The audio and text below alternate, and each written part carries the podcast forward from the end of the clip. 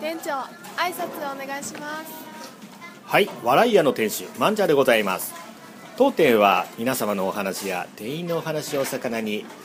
楽しく聞いていただきたいというポッドキャストでございます。さあ本日は誰のお話か聞いてみましょう。はい、笑いおかみのともりんです。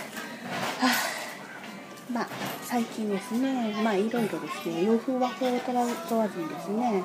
ちょっとですね料理で作ってみたりとか、フードキャスティングでやったりしてるんですけども、まあ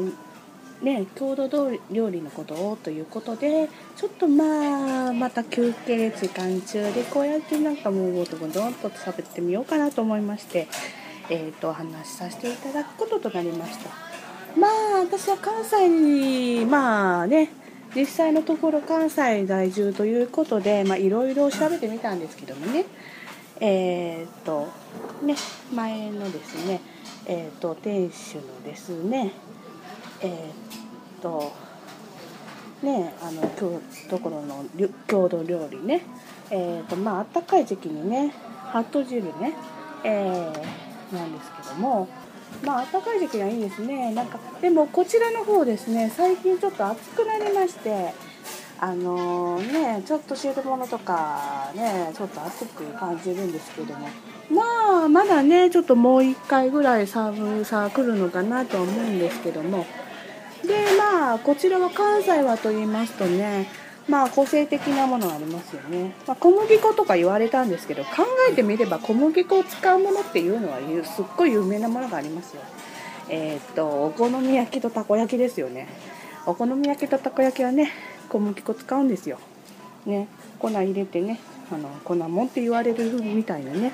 まあ大阪は粉もんが有名なんですがそういうもまあねあの 言ってるのはまあ当たり前すぎるんでちょっとね一緒いろいろですね、まあ、大阪に限らず関西地方のっていうので調べてみたんですがまあいろいろ個性的なもんがありましたよ。うん、まあ一つはねハリハリ鍋とかねあるんですけどもあれ？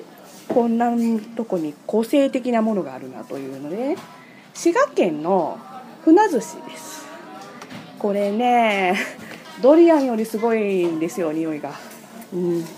前ね、まあ、店主はね昔ねちょっとねドリアンを食べてえらいことになったことがねありますけどもあの船寿司これがねまたね個性的なんですよね。まあこれはですね昔からね平安貴族とかも食べてらっしゃったものでしてえーと、船寿司っていうだけに船を使ったね。発酵した食あのねあの本慣れとして有名でね、まあ、そういう熟したお寿司としてねあの今現存してる中で唯一のねあの料理でしてで郷土料理として知られてるんですけどまあこれはねえっ、とねやっぱり臭いだけにあの好き嫌いあるんですよ。うん、あのー、石川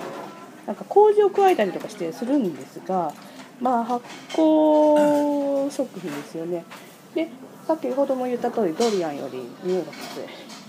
強い、うん、美味しいって方ただねやっぱりねなんか美味しいって方はすっごくハマるらしくてあのワクワク食べるんですけどまああの匂いにね耐えれない場合が多いですよ。まあ一回送ってあげたいんですけどまあ発酵食品なんで送れるんでしょうけどまあドリアン非常にダメとか言われそうですけどね。でまあ私が食べるっていうよりもずっとなんですけどまあ琵琶湖もともとですねやっぱり滋賀県といえばえーと、日本一大きい湖の、えーと、琵琶湖がありますよね。その琵琶湖に現存してるね見頃船っていうね船が使われてるんですよね。えーと、子持ちのメスが特にですね、えー、と比較的高価で使いましてえっ、ー、とですねでやっぱりですね奈良時代ぐらいからのね歴史あるんですがね。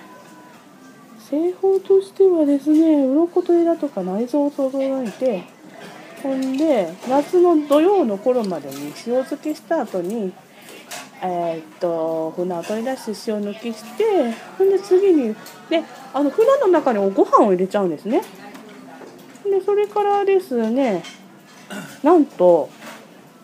晩秋にはあのたあの晩秋つまりね秋の暮れには食べれるんですが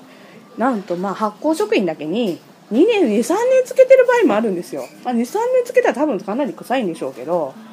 まあこれはねちょっと個性的かな。まあね昔はですね冷蔵庫とかないですからね。お魚を食べるためにの製法だとは思うんですけどまあ23年とか言うとね本当ドリアン以上の話なのででまあそんな個性的だなと思いながらそうやって話はしたんですけど誰か試して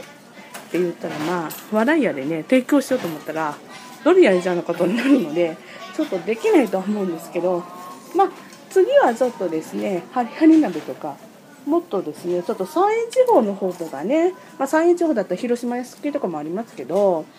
そういうのもお話ししてみたいと思います。一応まあねあの発酵して臭いということでまあ個性的かなということでお話ちょっとだけお話しさせていただきました。ではまた郷土料理ねあの調べましたらまたこうやって休憩時間に喋ってみたいと思います。ではですねまたご来店の方をお待ちしております。では以上です。